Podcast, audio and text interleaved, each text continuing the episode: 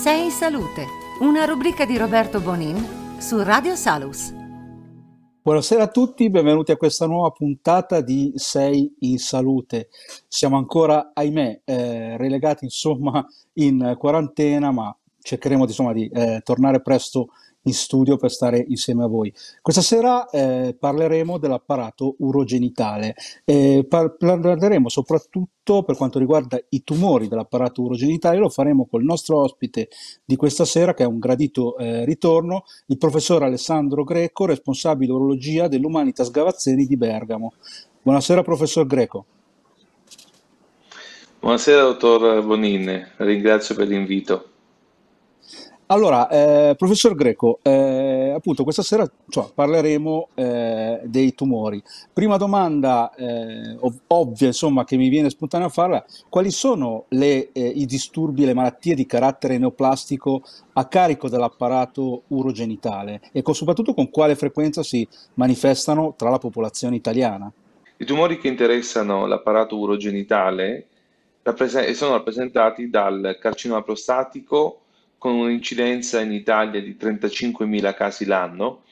È un tumore che rappresenta il 20% di tutti i tumori del, dell'uomo e la terza causa di morte è come appunto di natura oncologica.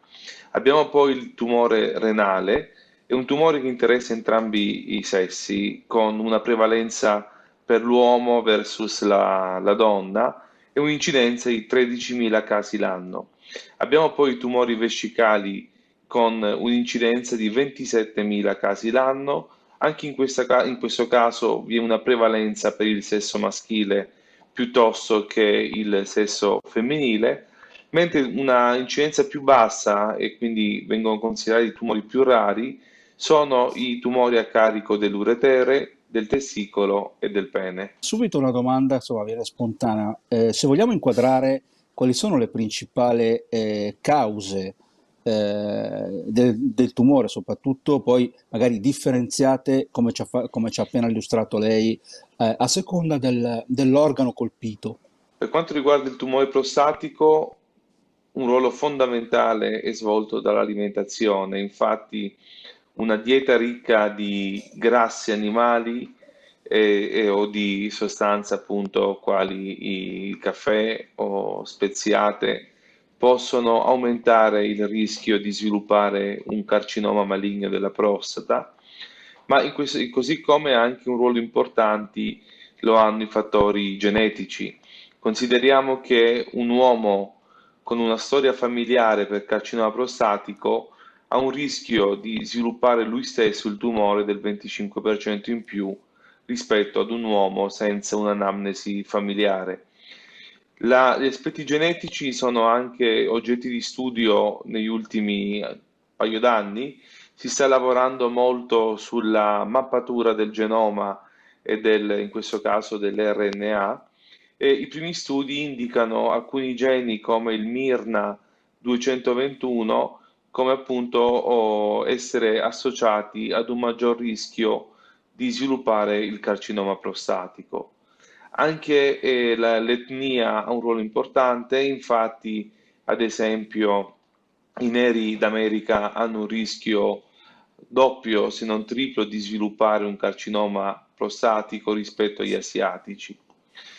Gli aspetti genetici hanno anche un risvolto negli altri tumori uro, dell'apparato urogenitale, sia per quanto riguarda il tumore renale, laddove c'è una delezione di un gene definito come von Hinder-Lippow e VHL che determina l'insorgenza di tumori renali anche in pazienti giovani, eh, così come anche nel carcinoma vescicale. Ma il fattore principale di sviluppo o di, di rischio per questi ultimi due tumori è rappresentato sicuramente dal fumo di sigaretta, e dall'esposizione a sostanze chimiche o inquinamenti atmosferici. Ecco, volevo farle una eh, domanda. Eh, avevo letto, e a questo punto mi corregga se, eh, se sbaglio, soprattutto se eh, confutiamo come vera questa informazione, che soprattutto il, eh, il tumore del rene e, e, della vescica sono anche legati a particolari eh, professioni. Esatto, eh, sono tutte quelle posi- eh, professioni in cui vi è una costante eh, esposizione, ovviamente prolungata nel tempo, a sostanze chimiche. Ad esempio, una delle professioni più, più esposte sono anche i parrucchieri, che comunque vanno a fare appunto delle colorazioni senso- senza appropriate eh, protezioni e, e non è infatti unusuale, inusuale trovare tumori pro- eh, vescicali anche in giovani uomini che svolgono questo tipo di attività. Ecco, eh, arriviamo invece poi alla domanda eh, per noi di Sei in Salute, forse quella insomma, più importante. Abbiamo parlato giustamente di cause, a questo punto quindi possiamo parlare in qualche modo di eh, prevenzione. È la lotta che noi urologi stiamo cercando di condurre ormai da, da un, un, decennio. questo perché? Perché l'uomo, a differenza della donna, è meno sensibile alle problematiche che riguardano la prevenzione de- delle patologie uh, dell'apparato urogenitale.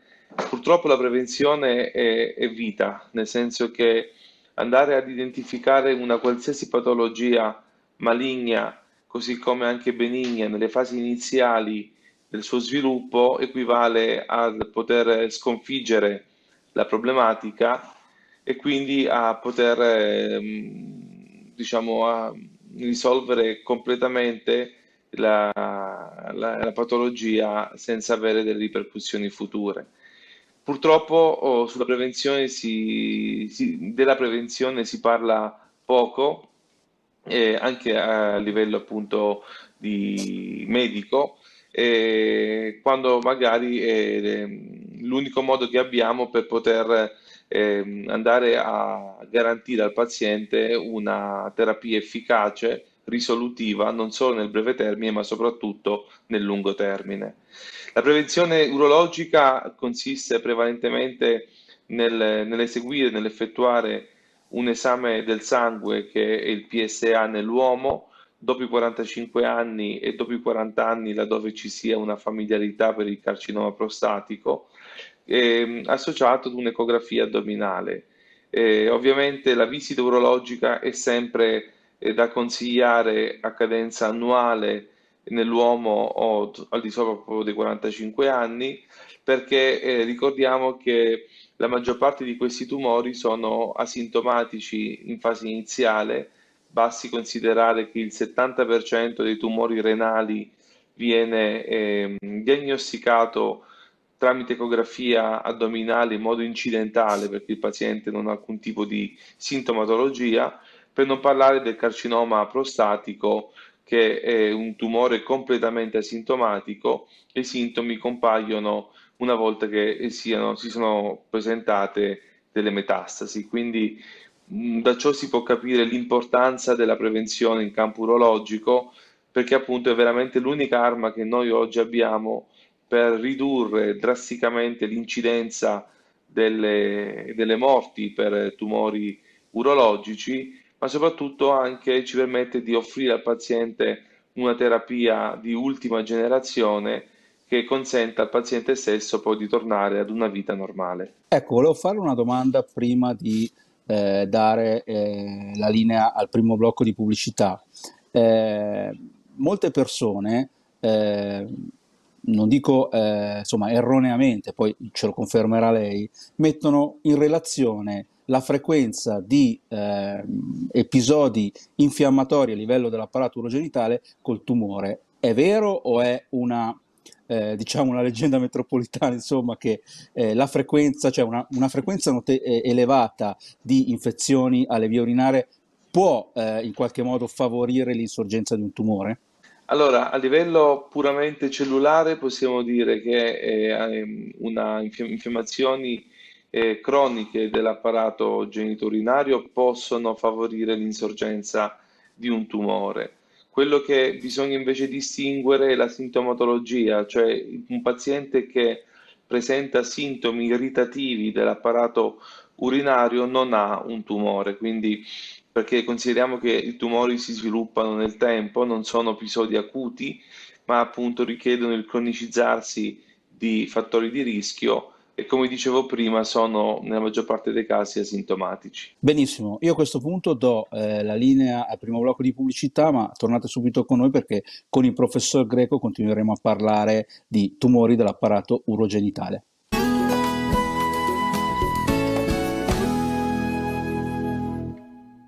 Bentornati qui con Sei in Salute, questa sera stiamo parlando dei tumori dell'apparato urogenitale, lo stiamo facendo col eh, professor eh, Greco.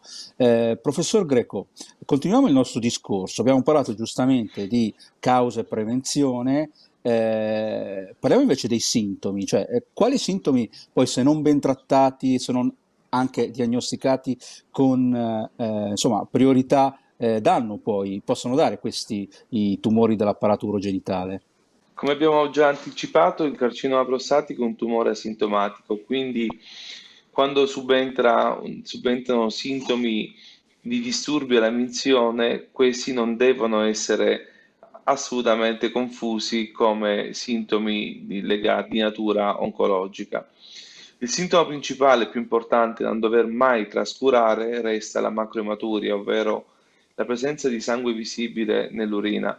Questo è un sintomo che purtroppo ancora oggi viene spesso sottovalutato anche da molti medici del territorio e di medicina generale, vengono che subito appunto consigliano la terapia antibiotica e questo a mio parere ovviamente non è eh, la procedura più corretta perché la macromaturia deve essere studiata noi abbiamo una macroematuria che può essere sintomatica, quindi caratterizzata dal classico bruciore alla minzione, da una eh, maturia asintomatica che appunto è la più, la più pericolosa perché è spesso un campanello d'allarme di, determinata da carcinomi vescicali o carcinomi renali ed uroteliali. Quindi eh, sicuramente il sintomo o più importante è la, la, la macroematuria. Altri sintomi che però caratterizzano tumori più avanzati sono rappresentati da dolori a carico del fianco in presenza di tumori renali voluminosi, dolori sovrapubblici laddove ci sia invece un tumore vescicale o prostatico in stato avanzato e molto importante anche i dolori a carico dell'apparato scheletrico che possono essere indice di, un, di secondarismi, quindi di una malattia ormai già in stato avanzato eh, e quindi non devono mai essere sottovalutati e considerati ernie, dolori legati ad ernie e dolori muscolari. Quindi tutti questi sintomi sono sempre un campanello d'allarme che deve, es, devono essere sempre approfonditi e studiati tramite ulteriori accertamenti.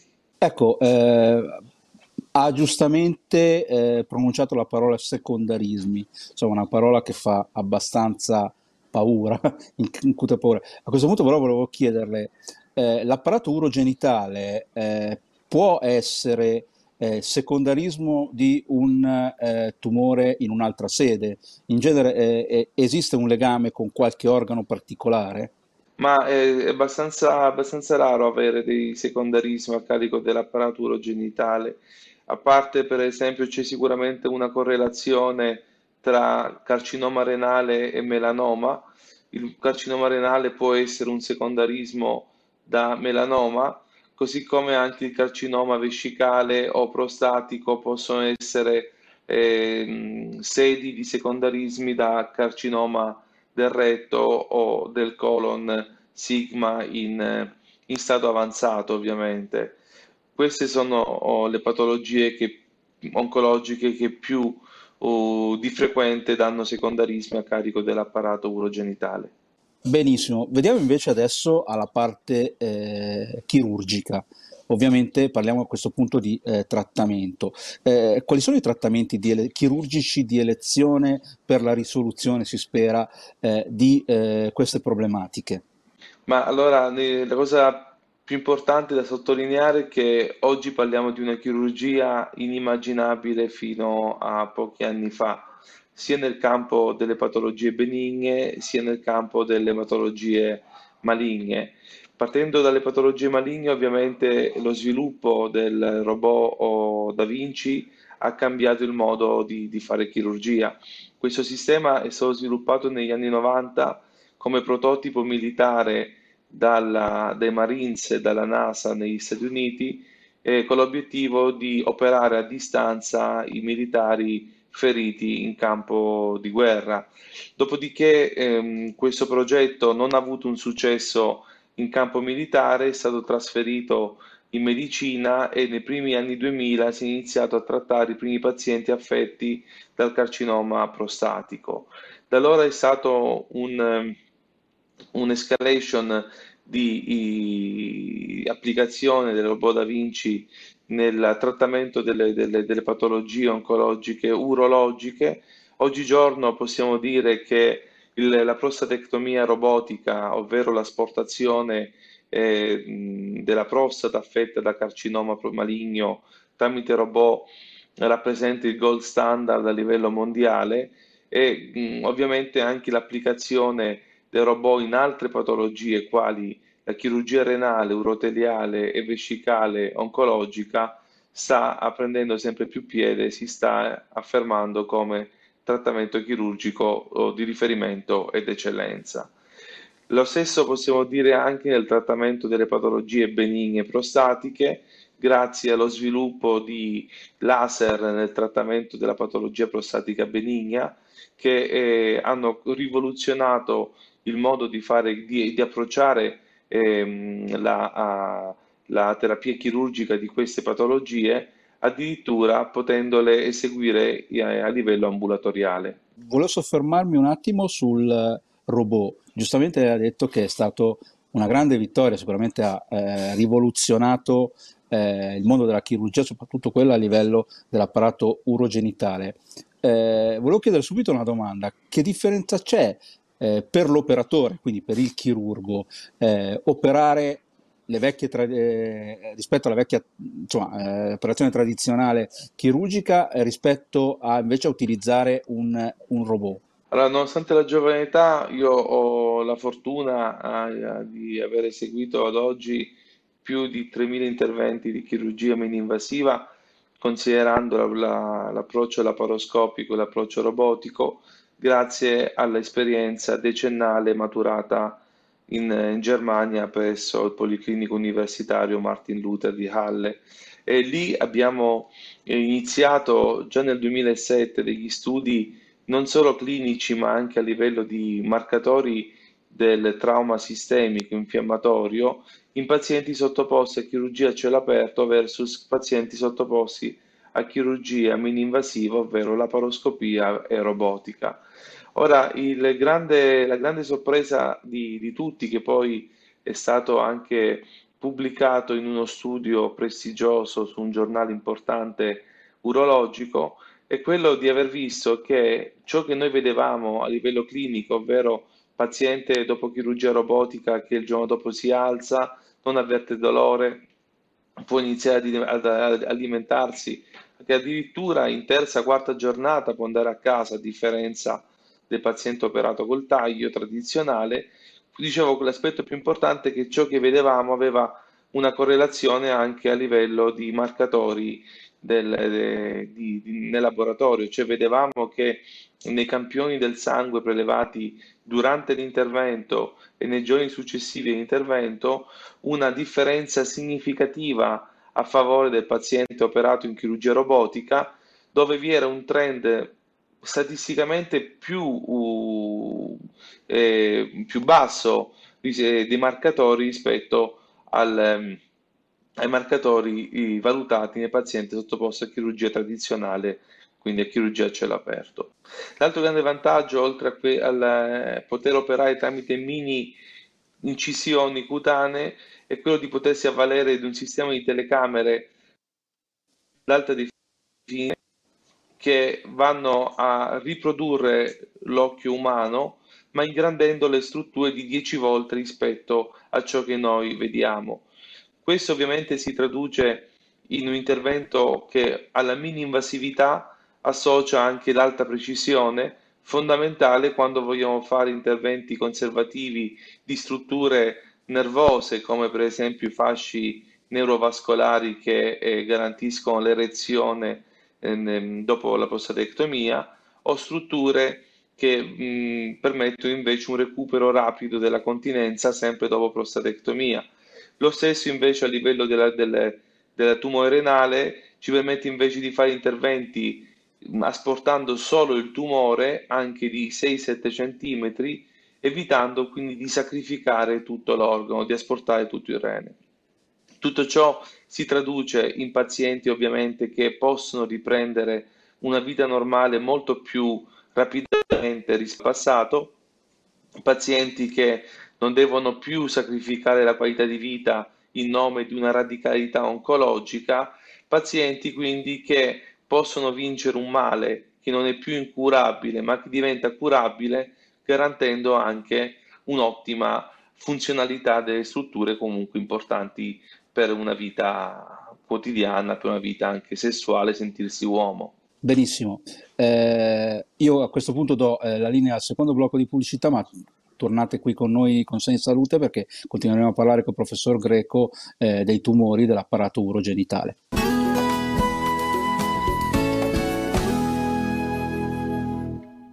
Bentornati con Sei in Salute, questa sera stiamo parlando dei tumori a carico dell'apparato urogenitale e lo stiamo facendo col professor Francesco Greco dell'Humanitas Gavazzeni di Bergamo. Professor eh, Greco, eh, abbiamo parlato ovviamente giustamente anche della grande rivoluzione portata dal eh, robot da Vinci, eh, però altra grande rivoluzione che insomma, stiamo, a cui stiamo assistendo, non dico in questo momento, ma insomma, in questi ultimissimi anni, invece anche, come giustamente diceva prima, l'uso del laser. Sì, la terapia laser eh, negli ultimi anni è stata notevolmente eh, raffinata, eh, viene utilizzata esclusivamente per la patologia benigna della, della, prostatica, quindi non per le patologie maligne, è, è stata ultimamente raffina, raffinata e ciò oh, ha cambiato anche il modo di curare questa patologia. Si è passati infatti dall'utilizzo di metodiche più tradizionali in cui l'ingrossamento prostatico viene fatto a per ridurre la prostata, quindi con sanguinamenti importanti, infezioni, traumi anche per il paziente che deve essere cateterizzato per 3, 4, 5 giorni, allo sviluppo di laser come appunto il laser verde e il laser Rezum che permettono invece di, eh, di ridurre la prostata sciogliendola un, eh, quindi tramite sostanze o laser particolari, riducendo drasticamente i rischi di sangue e quindi un post operatorio molto molto meno complesso. Soprattutto il Rezum è una tecnica ad ultimissima generazione è stata introdotta in Italia nel maggio del 2019, quindi ha appena un anno, un anno e mezzo circa, e, e mm, anche se abbiamo casistiche importanti con un follow-up di 5-6 anni nei paesi scandinavi. Cos'è il Rezum? Il Rezum è una procedura, quindi non un intervento, ma una procedura ambulatoriale in cui si esegue una cistoscopia, quindi un esame molto semplice della vescica e durante la cisoscopia viene iniettato all'interno dell'adenoma del vapore acqueo e questo vapore acqueo nel giro di 1-3 mesi determina la riduzione dell'adenoma prostatico e quindi la risoluzione delle difficoltà ad urinare.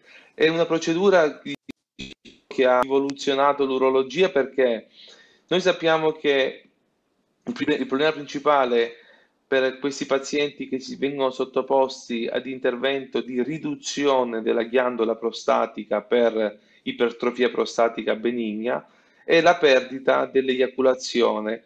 Il paziente va incontro ad un'eiaculazione retrograda, ovvero avrà un'attività sessuale normale, ma lo sperma non uscirà più perché è in vescica.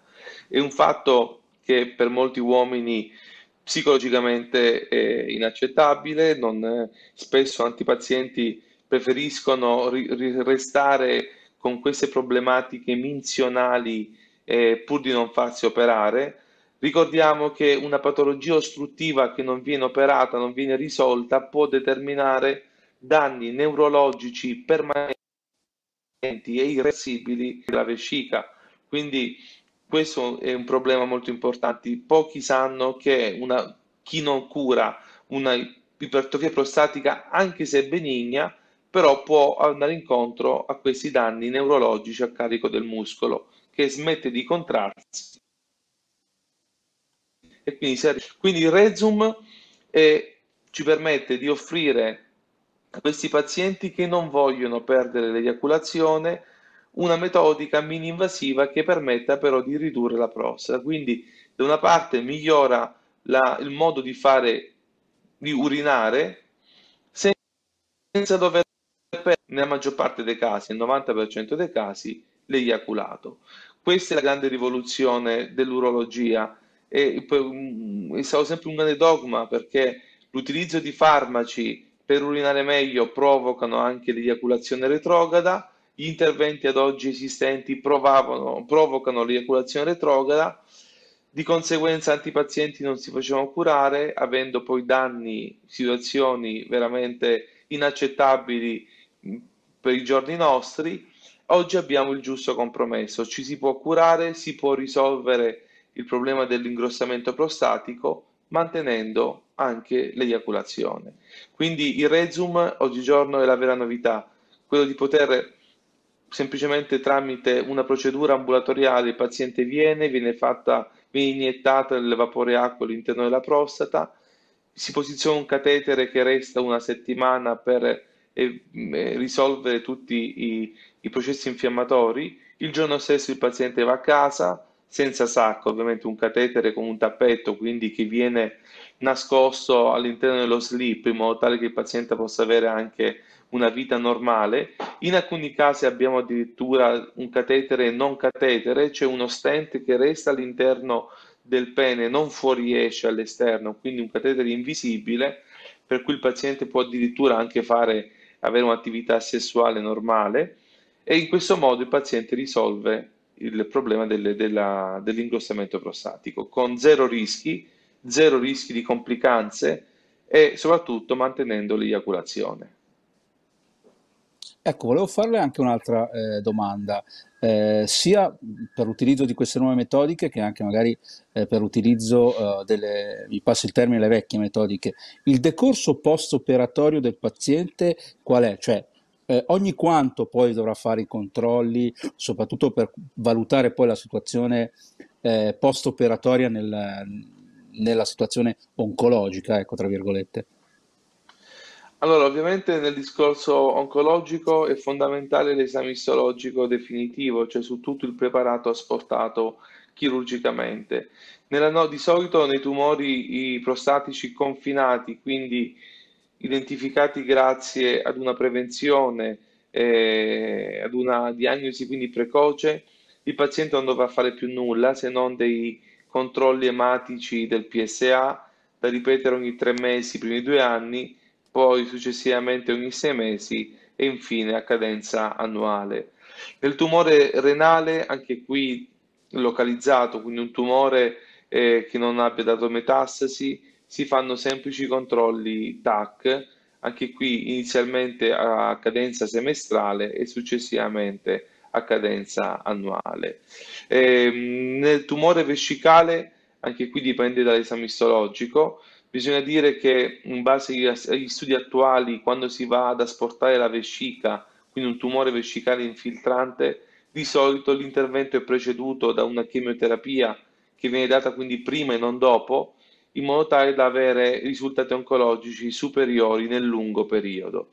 Per quanto riguarda invece la patologia benigna, il classico controllo che viene fatto dopo intervento laser sia col green light sia col Rezum è una flussometria dopo tre mesi dalla procedura o dall'intervento e ovviamente poi i controlli annuali del PSA perché la prostata non viene asportata, resta in sede, viene asportato solo l'ingrossamento che non appartiene alla vera prostata ma è il risultato degli anni e quindi il PSA deve comunque essere sempre controllato oh, a cadenza annuale.